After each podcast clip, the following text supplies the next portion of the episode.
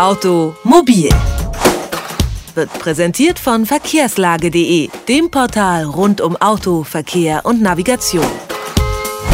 Als in Russland vergangene Woche ein Meteorit eingeschlagen ist, haben das ganz viele Kameras aufgezeichnet, und zwar Autokameras. Die sogenannten Dashcams sind hinter der Windschutzscheibe installiert und filmen während der Fahrt alles, was so vor dem Auto passiert.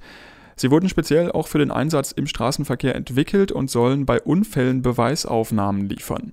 Damit werben zumindest die Hersteller solcher Kameras. Doch kann man dieses Videomaterial dann am Ende überhaupt vor Gericht verwenden?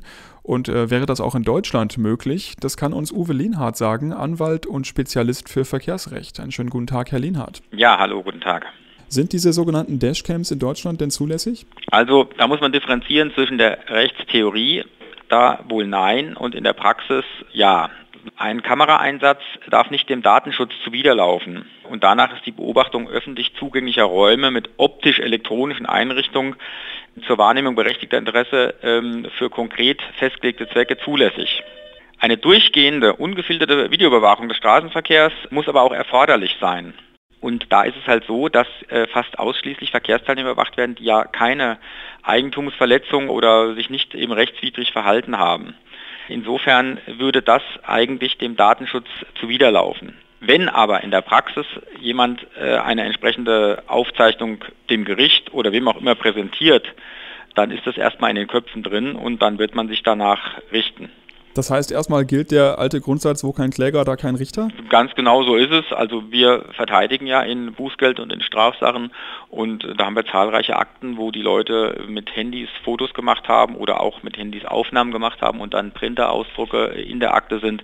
Und da habe ich bisher noch keinen Staatsanwalt gefunden, der gesagt hat, oh, das ist jetzt aber nicht verwertbar, sondern das schaut man sich an. Und selbst wenn es nicht verwertbar wäre, weiß jeder Beteiligte, so und so war es. Wir haben ja schließlich einen Bildbeweis.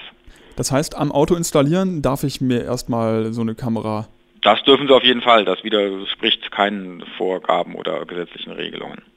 Und wenn ich dann zum Beispiel eine Unfallflucht aufgezeichnet habe und das Kennzeichen zu erkennen ist, kann ich das dann vor Gericht Ihrer Meinung nach erstmal einbringen? Also Sie können ja zumindest behaupten, Sie haben es auf oder so ist es ja auch, Sie haben es aufgenommen und daraus haben Sie gesehen, äh, Fahrzeug das und das mit dem und dem Kennzeichen und da ist eine männliche Person und die beschreiben Sie dann. Sie beschreiben also das, was Sie gesehen haben und da habe ich wenig Zweifel, dass ein Richter sagen wird, äh, das ist nicht verwertbar.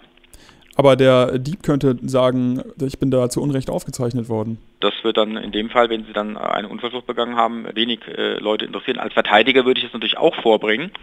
Aber ich kann mir nicht vorstellen, dass das Gericht dann sagt, der Beweis ist unzulässig. Insofern können wir damit nichts anfangen. Zumal ja oft auch dann diese Feststellungen und Aussagen derjenigen, die das gesehen haben, Folgewirkungen haben, weil oft dann ein Beschuldigter das einräumt und dann beruht es zwar darauf, aber ist nicht mehr ursächlich dafür, dass es dann zur Verurteilung des Täters kommt.